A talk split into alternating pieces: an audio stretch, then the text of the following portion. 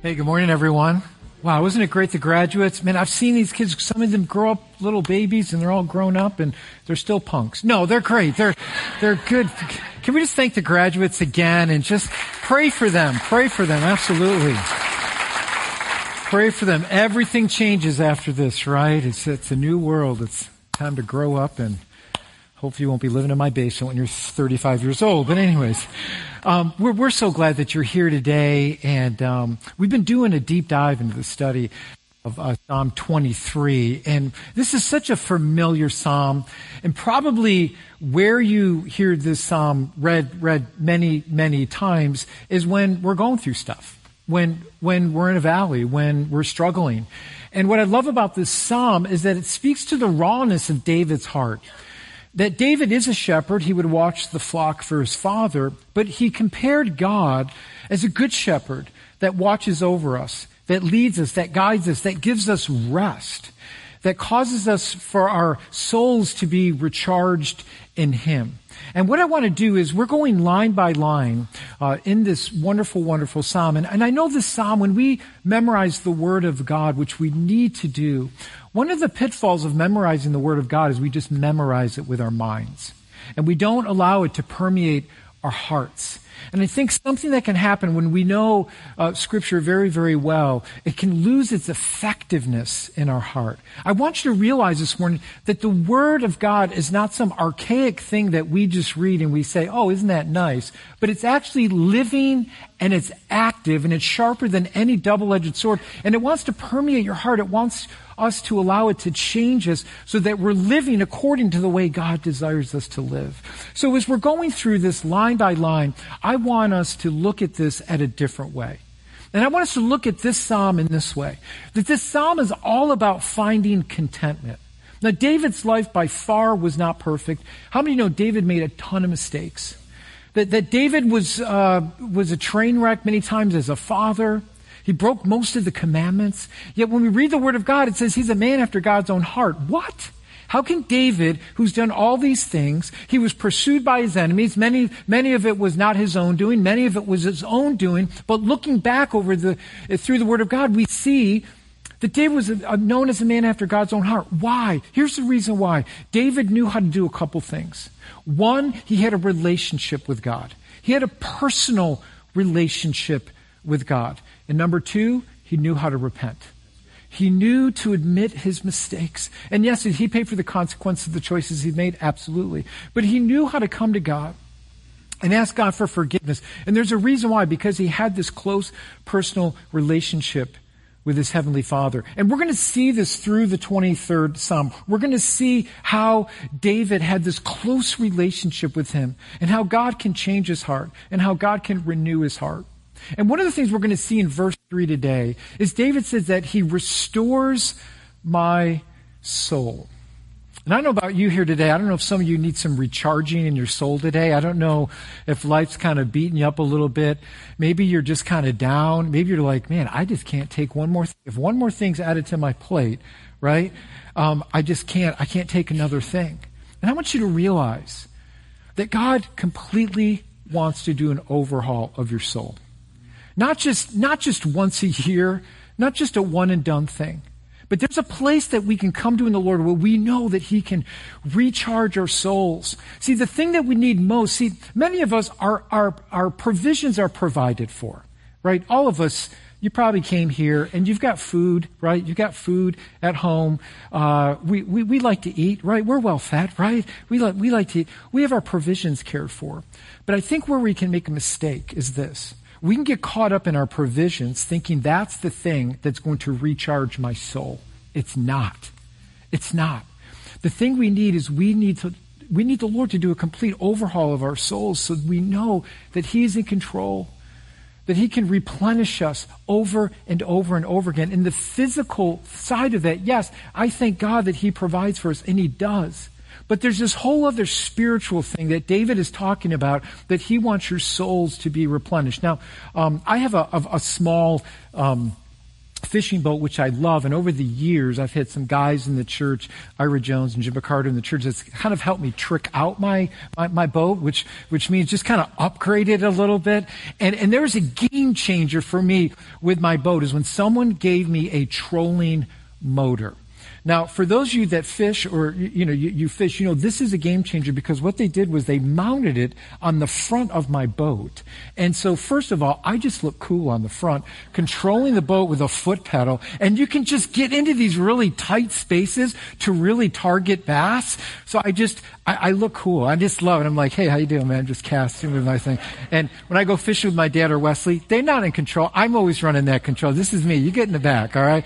Because when you're in the front, you get all the best spots. You, you hit the best spots first. So um, it was a game changer. But the thing is, you have to buy a marine battery with it to control the, the motor. And that thing runs out pretty quickly and you need a trickle charger to recharge the battery. You constantly have to be recharging the batteries. Our lives are no different. Our batteries need to be recharged. And what David is going to express to us today is you're not going to recharge your soul by physical means. See, the, the lie we believe, if I just had this, if this was just in my life, if this person wasn't in my life, my life would be so much easier. Don't think that way. Because if you think that way, you will never be satisfied. Because guess what?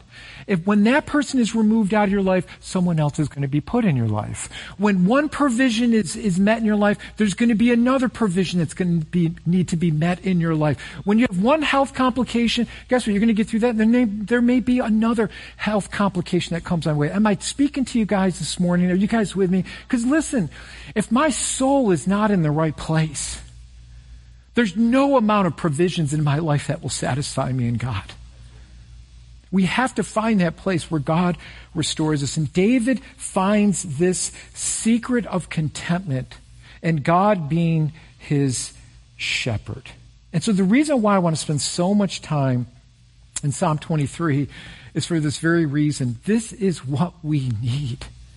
We need to know that God is a good shepherd who will always take care of you, even when your circumstances are not ideal even when things aren't going the way you feel they want them to go, God is a good shepherd who will take care of you. And, and, and the graduates that are here today, my prayer for you is that the words here would speak to you as you uh, go forward in your future. And, and there's a spot here in verse 3 that's for all of us, but specifically, I believe it's going to be for some of the graduates here today as you embark on your future. So let's look at Psalm 23. We're going to be looking at verses 1 through 3, and let's read it together. That was fun over the last couple weeks reading the Word of God together. So it's up on the screens, and we're going to read Psalm 23, 1 through 3 together in the ESV version. So let's read it together.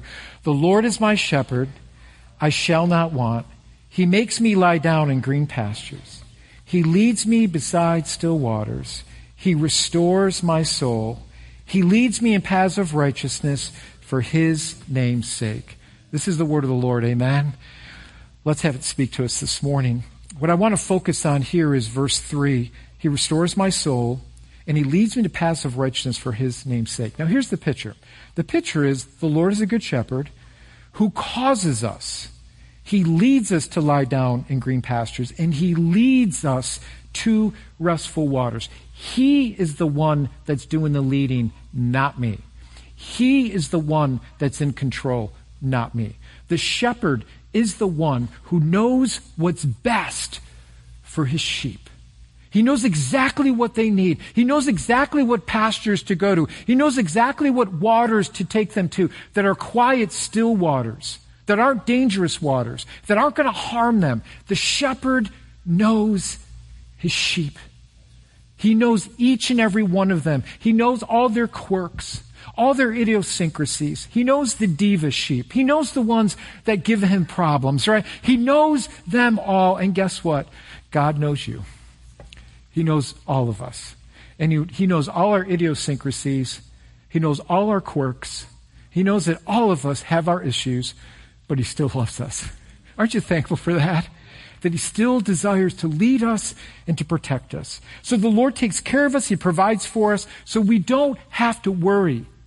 See, the thing about the sheep, they didn't have to worry if they were under the care of the Good Shepherd because they could trust the Good Shepherd. Now, there's a shift in the psalm here, which is very interesting. The shift of the psalm points to a different direction. David goes from the Lord is leading us to actually the Lord is restoring us. Not only does the Lord lead us, but he ultimately wants to restore us. And so many of us have been beaten up by life, bad relationships, maybe a marriage that didn't work out. We got all this stuff, right? All this baggage in our life that vies for our attention, that makes us feel shameful or guilty for all the things we've done or the bad decisions that we've made in our life. And this is where we can feel burnout, maybe the stresses of life. And this is where we can feel burnout and we just don't feel close to the Lord. So David shifts from, yes, God will lead us, but guess what? He doesn't only, he doesn't only want to lead you to provisions to take care of you, but he actually wants to completely restore you.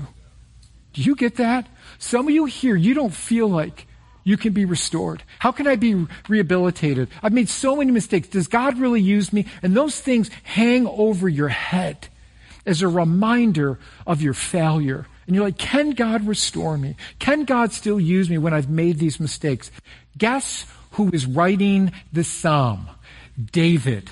Mr. Mistakes, Mr. Sinful, Mr. I've broken all the commandments, right? So We've got a lot of company with David with all our mistakes. Here's the thing God can still completely restore. So not only does He provide for the physical needs, but He cares for our souls. He cares what's going on in our minds and our hearts. I love what Dr. Ben Shaw says here. He says, It is the Good Shepherd then who, in restoring our souls, binds up our wounds, heals our sicknesses, and gives us strength in place of weaknesses. He gives us strength in place of weaknesses. I love that. And I appreciate the passage, passages in the Bible that speak to restoring our souls after a time of mourning. Now, we all know that we're going to go through times of mourning. We're going to go through times of sickness. We're going to go through times of loss. It's, it's, it's, it's evident. You got to come, you got to come next week because we're going to talk about those times more in depth, okay? But we all are going to go through it. Even Jesus says, in this world, you're going to have tribulation. You're going to have trials. You're going to have things that don't make sense. You're going to struggle at times. Your faith is going to be tested at times. But I want you to know, even in those times, I can restore your soul and give you joy. And what, and what this passage is saying is when he speaks to restoring your soul, because I appreciate this so much that the Bible doesn't candy coat our hurts, our pains, our struggles. I appreciate the passages that speak to, to God restoring us after those times of mourning. That, that we are going to go through difficult times at different, at different ways and at different times. And we're told that God would be with us and that His grace would be sufficient for us. I love Psalm 30, 11. It says this, You've turned my mourning into joyful dancing. You've taken away my clothes of mourning and clothed me with joy. And here's what David is, is trying to allude to. This restoration of your soul is that God is going to turn that and give you joy. He's going to completely restore you. Does that mean we still have the same things in our lives, maybe, and the same struggles? Absolutely. But there is a time that God takes us through, and it's not, it's not purposeless, it's not haphazard, but He allows us to go through those times, that He does restore us, and He gives us a joy that this world can never give us. And my prayer for you is that you wouldn't be looking for pseudo things in this world to bring joy to your soul, because Jesus is the only one that can completely give you that joy and that comfort, knowing that He's with you and He's strengthening you, that He's never going to leave you or forsake you. And this word restore is interesting. It means to renovate, it means to repair, it means to bring back to that former state. And what David is saying is even though you've gone through these things, maybe you're heartbroken. Maybe you're disillusioned. Maybe you don't understand. Maybe you feel like God gave up on you. And what he says here is God can renew our souls to restore, to repair, to bring back to that former state. In fact, the Hebrew word for, for restore is this word shuv. Shuv. I wish I really had the good Hebrew accent, but it's shuv. I'm probably not doing it justice. But shuv, it means to restore. And the reason what it means is it carries this idea of returning or coming back. Returning or coming back. We all know that sheep can stray, they can wander. And we can wander and we can stray. God will always take us back and He will always restore us. The word shuv carries the idea of restoring us from sickness. That He will give us a joy. That even though this thing may have beaten us up, God is going to give us a joy and He is going to restore us and restore our soul so that we can know Him and know that He is good and know that He's caring for us. When, uh, when Kathleen and I lived in South Carolina, I was a youth pastor there for eight years, and we served under this one pastor and his family, and they had a, they had a dog um, named Fluffy. And uh, just an original name for a dog, right? This dog named Fluffy. And this dog, Fluffy, should have been 20 pounds, but I think it was like 90 pounds. It was, it was Fluffy was well taken care of. And um, Fluffy would always run away. And so one of their uh, daughters, Lindy, at the time, she was like 10 or 11. In fact, we support her and her husband. She's, uh, her and her husband are missionaries in Nepal, and we support them. And I remember when Fluffy ran away again, he'd usually come back in a day or two. This time, Fluffy wasn't coming back. And I remember Lindy go, can you pray for Fluffy? He's run away. Now it's been a week. And I'm thinking in the back of my mind, oh my gosh, Fluffy is gone. Fluffy is gone, finally. And Fluffy finally came back. Fluffy finally came back after two weeks. And when Fluffy came back, Fluffy lost a lot of weight. You couldn't even recognize Fluffy. Fluffy was completely filthy, dirty, barely recognized, but Fluffy made it home. Now you thought that story was going to end the way you thought it would, right? It's a good, it was a good ending. And I remember they washed Fluffy, they took care of Fluffy, and then Fluffy just looked brand new again, restored to health. See, this is the thing David is saying. God desires to completely restore our souls. A complete renovation, taking us back. And he uses this word soul, and it's the Hebrew word nephesh, and the general idea is breath. It refers to your whole being. He, he wants to renew our souls, our whole being. God restores your whole being. And the reason why we're dissatisfied at times is for the reason that we want our provisions, our physical needs taken care of, but if our souls are not taken care of, we will fall short from knowing the completeness that God desires to do in our hearts and our lives. See, the word picture there is getting your breath back after being winded or sitting in a fresh breeze when you are hot and tired. It's just breathing upon you again, a fresh wind. And, and, and, God desires to do this in your soul when we are tired. We feel like we can't take another step. He says, Let me renew your soul. Let me do that in your life. It reminds me of Psalms 42 1. Um, As the deer panteth for the water, so my soul longeth after you. It's a great song. We used to sing it. I just remember that song back in the early 80s. It's an interesting song, the background of the song. The song basically goes, As the deer panteth for the water, so my soul hungers after thee. You alone are my strength, my shield. You alone may my spirit yield. You alone are my heart's desire, and I long to worship thee. It was written by a guy named Marty Nordstrom, and it was written in 1981. And what's interesting, I read the background of it, and uh, he was in college, early 20s, and um, he was a songwriter. He liked to, you know, just dabble in music. And um, he was pursuing this one girl.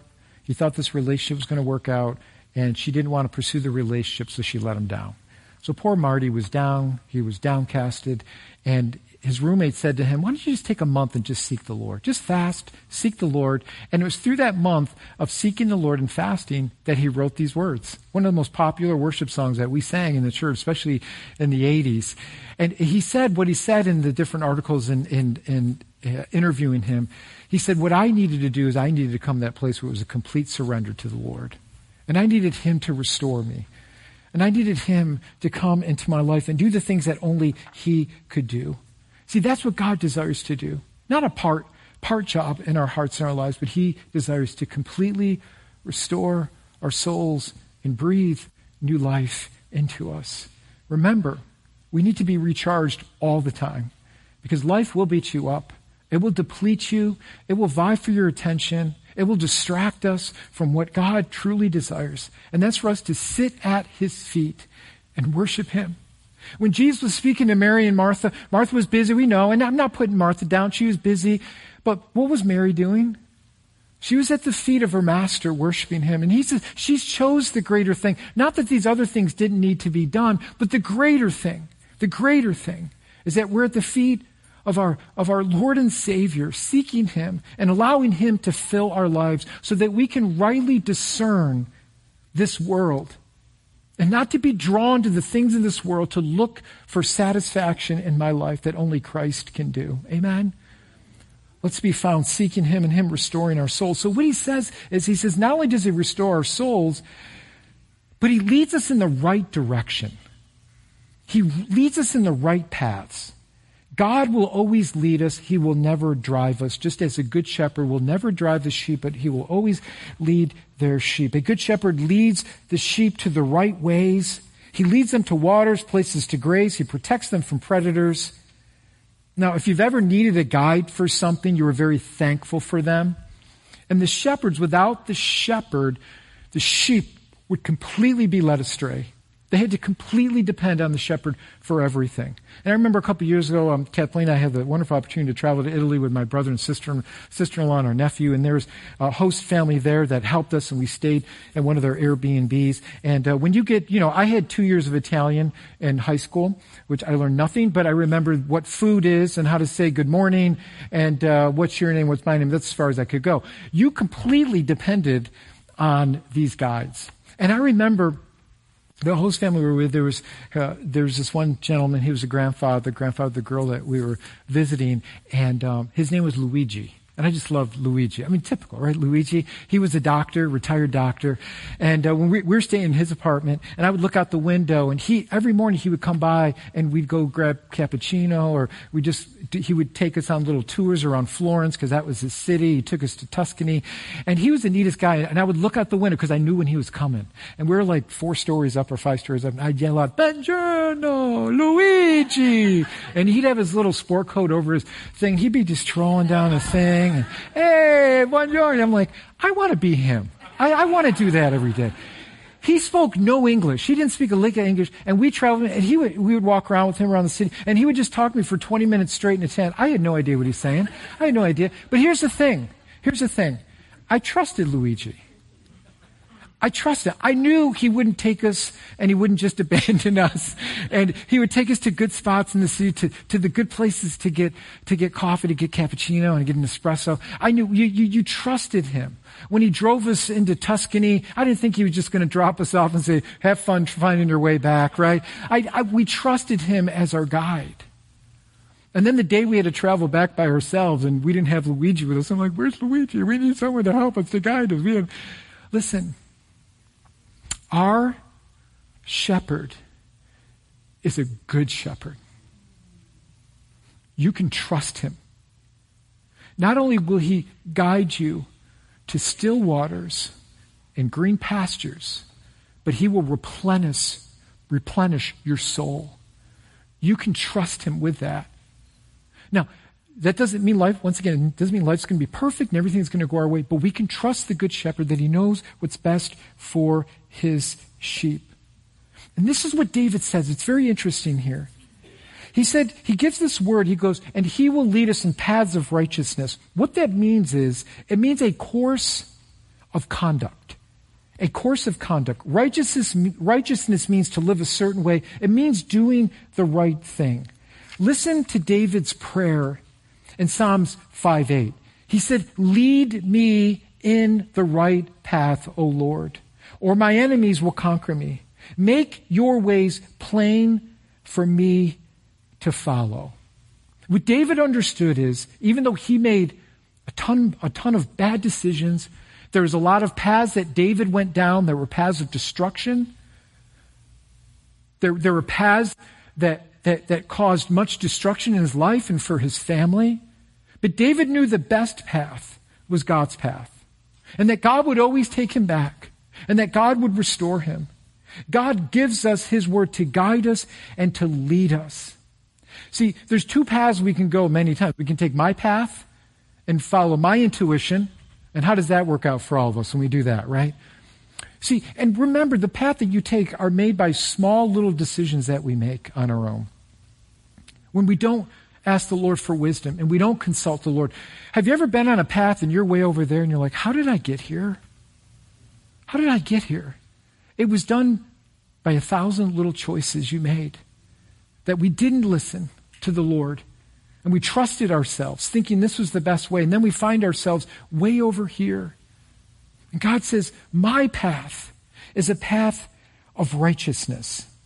My path is a path of righteousness. Wrong paths have consequences. And we make choices every single day, sometimes good, sometimes bad.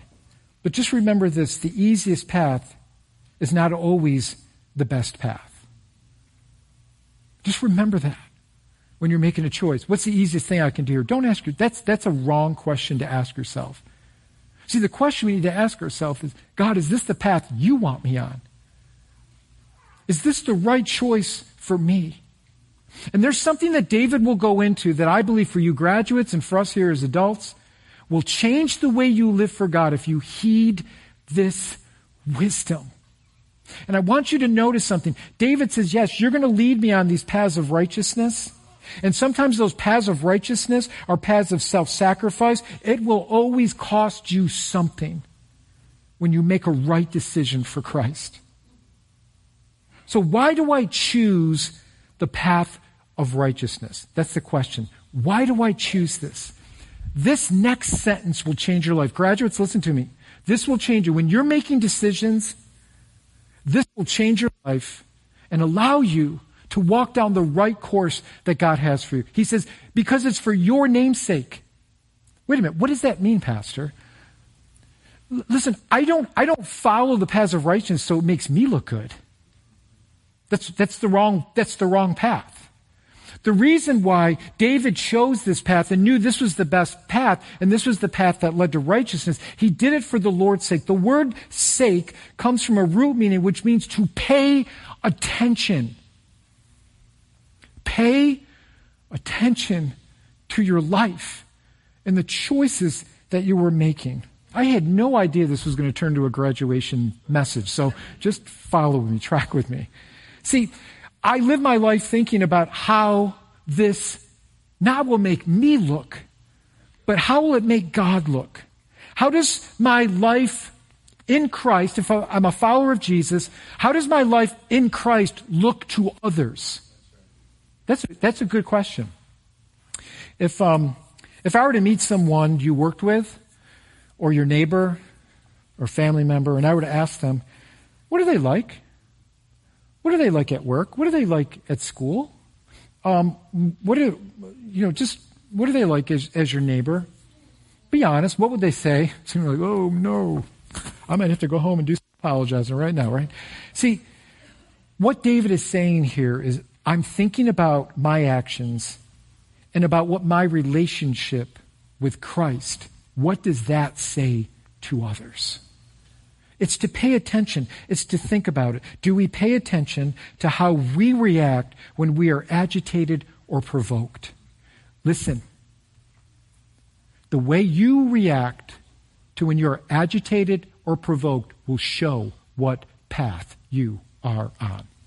Now, listen. Let me poke you. Can I just poke you this morning? Okay, I had my I had my espresso this morning, so I'm hyped up. Listen, listen. You can read your Bible all you want in the morning, and say, Well, I'm on the right path. But it's when you get up from your Bible reading and you get in your car and you're in traffic and your employer irritates you, will show truly what path you are on. I love this quote. This quote from C.S. Lewis is so good from his book Mere Christianity. Listen to what C.S. Lewis says. This is such a truth bomb. Listen to what he says. If there are rats in the cellar, you're most likely to see them if you go in very suddenly. But the suddenness does not create the rats. It only prevents them from hiding. In the same way, the suddenness of the, of the provocation does not make me an ill-tempered man. It only shows me what an ill-tempered man I am. Truth bomb. Right?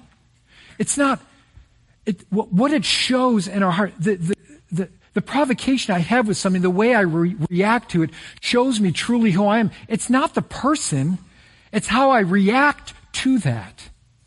See, until I'm able to say, Lord, for your sake, I'm paying attention to the way I'm reacting to these certain situations, shows me, am I on that right path with you, God? Am I listening to you? Am I withholding forgiveness? Am I holding on to bitterness? Am I just angry all the time? And we can say, well, the reason I'm angry is because you make me angry. The reason I'm angry is because there's such bad drivers. Guess what? There are bad drivers, and you're probably one of them, right? And I am too, right? They're all bad drivers, right? But we want to blame everybody else and we don't want to pay attention to ourselves for the Lord's sake. For the Lord's sake, this will save you a heartache of trouble in your future when you ask the question, for the Lord's sake. God, what are you saying to me? How do you want me to react? Now, are we going to blow it? Absolutely. But do we go back to the Lord? Do we own it ourselves? Do we apologize to the person that we may have offended or that we were abrasive to? It doesn't matter how much you were offended. It matters how you react to that offense. And if I'm not going through the cross of Jesus Christ and not realizing that I've laid all my rights down at the foot of the cross, then I'm going to get defensive. I'm going to feel like I'm owed something. But if I'm living in Christ Jesus, I've laid my rights at the foot of the cross understanding that God demonstrates his love towards me that while I was still a sinner, Jesus died for me. See, that's the path of righteousness. For the Lord's name's sake, I'm going to admit when I'm wrong. I'm going to apologize when I need to apologize. Listen, let the other person do what they need to do. That's between them and the Lord. But this is your path that you're walking on that you need to ask the Lord, God, how do you want me to react for the Lord's sake? And if you're living it through Christ Jesus, then He will humble us and we will take the right road of humility. And sometimes it means taking the higher road. Listen, it's not just being right, it is about the relationship. It's so important that we understand for the sake of this relationship, Lord, how do you want me to react? See, we are usually blind to our own weaknesses, aren't we? We're usually blind to our own weaknesses. We pay attention to our lives for the Lord's sake. Asking others what they see in our lives will help us with the rats that are in our lives. See, I want, and I, am sure you do too, for, if you're a follower of Jesus, I want Jesus to be glorified in my life. I live for Him and I don't want to damage my witness or my testimony for Him. And there have been times that I've damaged my testimony because I just wanted to be right or somebody offended me. And there's my wife right next to me in the car seat, the Holy Spirit, Barden, settle down. Let it go, right? For his name's sake, Lord, I want to be on that path of righteousness for you. And I'm glad that he takes us back. I'm glad that we can repent we can ask for forgiveness, and He puts us on that right road again, over and over and over again. See, the road of unrighteousness is just one degree off, and then you end up going way off. If you're not careful and constantly asking God for your name's sake, it's so easy to get off in a field that you never meant to go into because you didn't ask the question. You didn't pay attention. So we need to pay attention. We need to pay attention when someone speaks. Listen, this is hard. When someone speaks into your life, it's easy to give advice and to give wisdom to other people, but it's so much harder to take it. When someone speaks in your life, whether it's your spouse or a good friend that you trust, and they see something that's out of kilter, listen. And what I've learned really quickly over 33 years of ministry, someone may have a critique of me and it may be 99% wrong, but there's that 1% that could be right. And that's the 1% that God wants me to listen to. Not the 99% because I'm going to justify myself. You know, I'm right. They're wrong. They're right. But then the Lord may speak to my heart and say, Barden, is there pride hiding in there? Do you feel good that you're right? Are you putting that person down in front of other people to make yourself look better? Got real quiet in here. Real, real quiet. Are you hearing me? For your name's sake, may we pay attention to our lives. That's what I love about the heart of David. Train wreck in so many areas of his life, but he knew where to go to. He knew that repentance brought him back to a right relationship with his Father. He prayed in Psalm 51 Lord, don't take your Holy Spirit from me. Which means he meant, don't take your presence from me. And some of you here today, because of your own bitterness and, and maybe not willing to forgive, you're on a path that has caused you to become hardened to hear God's voice. I'm not saying you're, you don't love Jesus or want to follow him, but I'm, you might be on a path that you've hardened yourself from the Holy Spirit speaking to you because of the bitterness that has calloused your heart. Don't get off that path. Get off it. It only leads to destruction. Jeff Benner, in his, his word study on the Psalms, he does a literal translation and then a, an extended translation. I love what he says here. Let me finish with this. The literal translation says, he, in verse 3, he says, He will return my breath. He will guide me in the paths of correction because of his name. I love that. And then looks at the extended translation. He says this in his study in the book of Psalms. He says, He will return my breath to me. He will breathe on me, completely restore me. He will guide me down the well worn path in the correct direction. And I love this because this is His character and reputation. See, if we can see that it's not about me, but it's about God that I'm representing and the relationship that I have with Him that's most precious, we're going to make wise decisions. We're not going to go down a path that's going to lead to destruction. God loves you too much to allow you to go down a path that He knows is going to destroy us. That's how much He cares for us. So, my question is what path are you on? Are you on a path of exhaustion right now? Are you on a path of bitterness or anger? Are you on a path of unforgiveness? Let the Lord restore you again. Let Him lead you back again. See, the answer is in Christ we can be renewed. In Christ we get a fresh start. In Christ all things become new. So listen, that's why we take communion. Because what we're doing when we take communion, we're remembering the beautiful sacrifice that Jesus paid for us. That he's restoring through his own blood and his sacrifice that which was broken in that relationship because of my sin that destroyed my relationship with God the Father. What brings healing back into our lives is when relationships are restored. Jesus came to restore through his life the broken relationship we had with God because of our waywardness and our sin. Jesus came to lead us in paths of righteousness. What path are you on? Come back. Christ is just waiting. He'll restore you. And then on that path, make the hard decision to say, what do I, what part do I need to take? What do I need to own to restore relationships? Do you realize that at the heart of the gospel message is restoration and reconciliation? Not only between us and God, but between you and someone else. God wants to use you to be the one that leads the way in restoration because Jesus led the way in restoring you back to a right relationship with God. Jesus boils down all 600 plus commandments. Love the Lord your God, heart, mind, and soul, and love your neighbor as yourself. Relationship, relationship. It all boils down to relationships.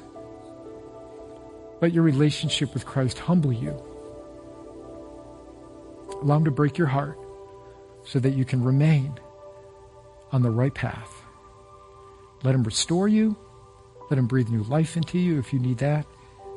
If you need healing because of broken relationships or the path that you're on now, let Him bring you back onto the right path again. So we're going to take communion together, and uh, you take your take your communion cup out? Um, if you break the plastic tab on the front, you can pull the top layer off. That will bring out the wafer, and then the next foil will release the, the juice. I know that's always tricky. I'll give you a second just to do that so we can prepare to take communion together. Listen, as the, the worship team comes up to the platform and we, uh, we get ready to take communion, let's not take this haphazardly. The Apostle Paul says that we should examine our heart. So this is your opportunity before the Lord to say, God, I've got some things on my heart. Um, I need, I, I need your breath to breathe new life into me today because I'm just burned out.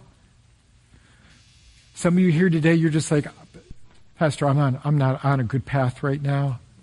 You're right, there's some stuff in my heart. I need to give that to the Lord. I need the Lord to help me to take the higher path. Let Him do that before you take communion. Paul says to examine your heart. If there's anything in there, we can give it to the Lord and we can find forgiveness as we celebrate Jesus' perfect sacrifice for you and I. And he says, whenever you do this, do this in remembrance of me. Through his blood, it's a new covenant that he makes with us through his own life so that our relationship with God the Father can be right and restored and healthy and good and pure and perfect. Let your soul be restored today. Father God, we come before you. We are broken people. We are broken people. Life can break us, decisions can break us. We need your help. So I pray that you restore us. I pray that God, the things that are in our heart, the things that we've held on to, the things that we've tried to solve on our own, forgive us of those times. Lord, I pray for those that are at their wits' end today. I pray you breathe new life into them, restore their soul. Thank you for your provisions. But thank you more, God, that you restore our soul through your Son, Jesus. And God, I pray for those that are not on a right path today, that they would come back to you. Thank you, Lord, that you, through Christ Jesus, no longer hold our sin over our head. The guilt and shame have been swallowed up through the cross of Jesus. So thank you that your blood is enough. It covers us, it cleanses us so that we're free. Free from the condemnation, free from the guilt that was held over our heads, but no longer in Christ Jesus. Thank you for restored relationships. So may we take our restored relationship with Christ Jesus that we have through Christ Jesus and God the Father, and may that be evident on the path that we're on and how we treat other people and how we are the ones that should be the ones that reconcile relationships. Let us lead the way, God, as you led the way in restoring us through your Son, Jesus. We love you. We praise you. We ask these things in Jesus' name. Amen. Amen. Let's take the wafer and the cup today and let's thank God for his body that was given for us and the cup symbolizing his blood that was shed for us. So let's partake of them together as the body of Christ. Thank you, Lord. Thank you, Jesus, for your cup, for this cup. In Jesus' name. Amen. Amen. Amen. Amen. Can we thank the Lord this morning for his goodness, for his word today? He's so good. He's so perfect. Amen.